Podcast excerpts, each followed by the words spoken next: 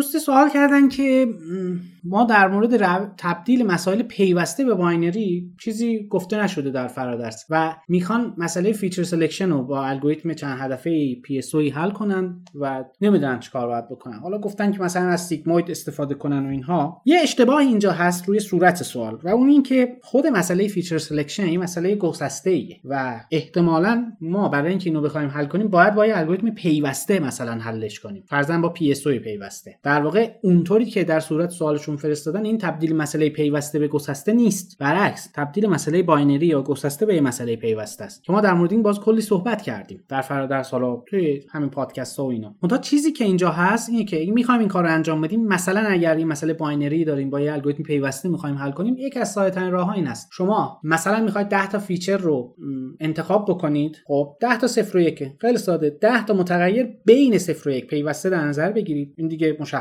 بعد موقعی که می‌خواید تابع هدف رو ارزیابی کنید مثلا feature selection رو اعمال کنید خیلی ساده. متغیرهایی که کمتر از نیمن صفر اونایی که نیم یا بزرگتر از اونها یک round شون می‌کنید. خب این میشه تبدیل فضای پیوسته به گسسته. این اون چیزی که اینجا لازمه. اما اگه واقعا دنبال این هستیم که یه مسئله پیوسته ای رو با روش binary حل کنیم اولا این توصیه نمیشه دیگه. ولی اگه بخواید خب هست دیگه. coding. مثلا تو همین کتاب هاپت و اینام گفته شده که مثلا بازه اعداد 0 تا 10 رو الان می‌خوایم با 20 تا بیت نشون بدیم. خب چیز پیچیده ای نیست. شما از 20 تا 0 تا 20 تا 1 چند تا عدد وجود داره؟ دو به توان 20 تا. دو به توان 20 سطح. از عدد مثلا 0 تا 10 یا همون بازه ای که هست پیدا می‌کنیم. ولی خب طبیعتا یه جایی هست که این الگوریتم گسسته است و اگه جواب بین اون دوتا حالت گسسته و دوتا اون سطح باشه الگوریتم نمی‌تونه جواب مناسب رو پیدا کنه. همیشه یک round off error ی چیزی وجود خواهد داشت. ولی کل صحبت اینه که یه نگاشتی خطی بین اعداد حقیقی و یا بعضی از اعداد حقیقی تو بازه search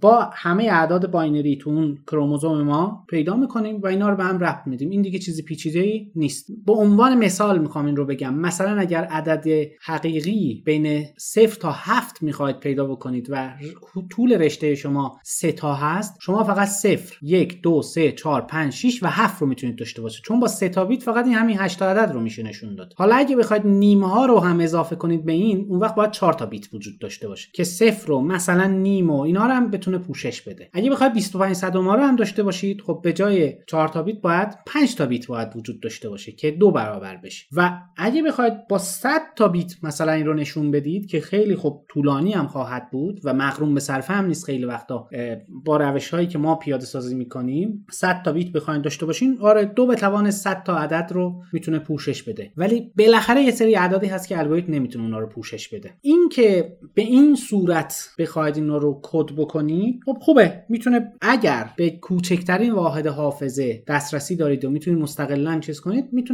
مناسب باشه و حافظه کمی هم می‌گیره و خیلی وقتا به اندازه دلخواه هم می‌تونه دقیق بشید. خیلی وقتا این میزان دقت لازم نیست. خیلی وقتا هم مشکل اینه که شما به کوچکترین واحد حافظه تو همه زبان ها دسترسی ندارید. مثلا تو MATLAB. نمی‌تونید. تو اگه با مثلا زبان برنامه‌نویسی C بنویسید مشکلی نداره. ولی در MATLAB نمی‌تونید این کار رو انجام بدید. و به خاطر این باعث میشه که اعداد زیادی رو حافظه زیادی رو از دست بدید این وسط. به هر حال به همین دلیل توصیه نمیشه. بعد صورت سوالی اشکال داشت. در مورد اون صحبت کردیم که این مسئله feature selection مسئله binary هست که الان می‌خوایم با الگوریتم پیوسته حل کنیم. یعنی تبدیل مسئله binary به پیوسته است نه برعکس. ولی برای برعکسش هم گفته شد که حالا در موردش توضیح داده شد.